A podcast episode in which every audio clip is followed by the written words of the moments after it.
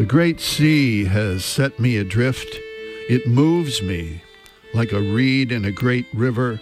Earth and the great weather move me, have carried me away, and fill my inward parts with joy.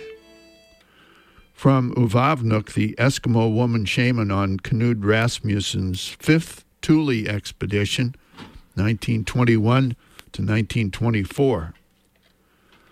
Good morning, everyone. I'm Rob McCall. This is the Awanadjo Almanac, a collection of natural and unnatural events, rank opinion, and wild speculation devoted to feeling at home in nature and breaking down the wall of hostility between us and the rest of creation. And here's the Almanac for May 2nd through 9th, 2014, the new flower moon.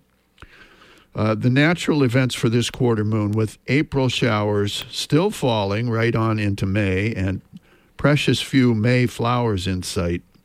Our brooks and streams rush, puddles and rivulets are pocked with raindrops, and ducks quack in the ditches and driveways. It's whitewater season on Maine's rivers and streams, the destination of many a paddler's pilgrimage.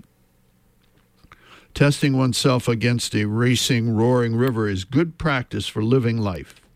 Like time, the river goes only forward. One is carried by the current and must be ready to make quick decisions by watching the movement of water against rocks and boulders right ahead. The rapids and riffles must be read now, as there is very little time for pondering.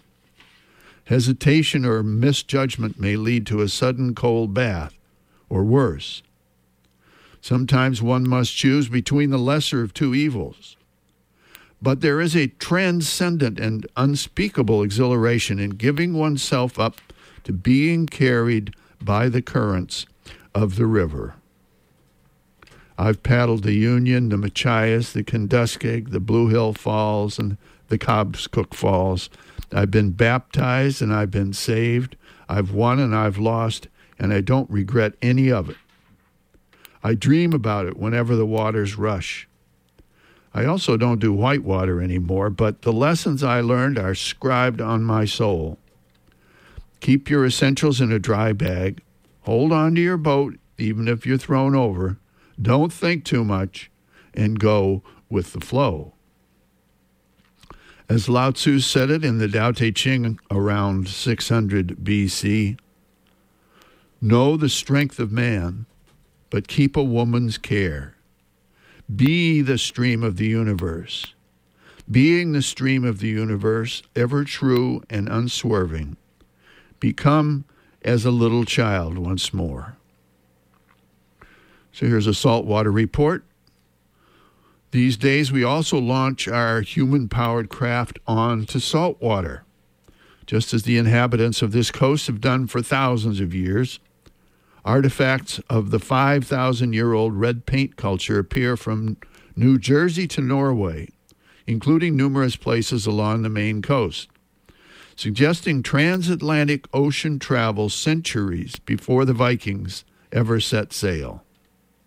Archaeological digs in down east Maine have revealed plummets, harpoons, and bones of dolphin and swordfish, indicating long ago deep water fishing. Remains of seafaring craft and skin covered boats do not survive the acidic soils. But I have collected traditional Wabanaki designs that show great waves, four man boats, and sea creatures as big as the boats. I've painted these designs on my kayaks and would be glad to share them with you. Here's a rank opinion. We came up from the sea and we go down to the sea. But unless industrial fishing and whaling is controlled, and unless we stop using the ocean for a toxic dump, the womb of life on earth may become its tomb. Finally, a couple of seed pods for you to carry around with you this week. The first from the book of Psalms around 1000 BC. Deep calls unto deep at the thunder of your cataracts. All your waves and your billows have gone over me. By day, the Lord sends forth steadfast love, and at night his song is with me.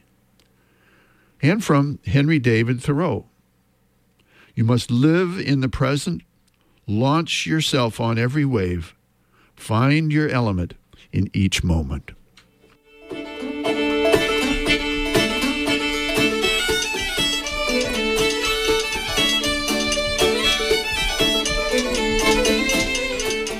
Well, that's the almanac for this quarter moon, but don't take it from me. Go out and see for yourself.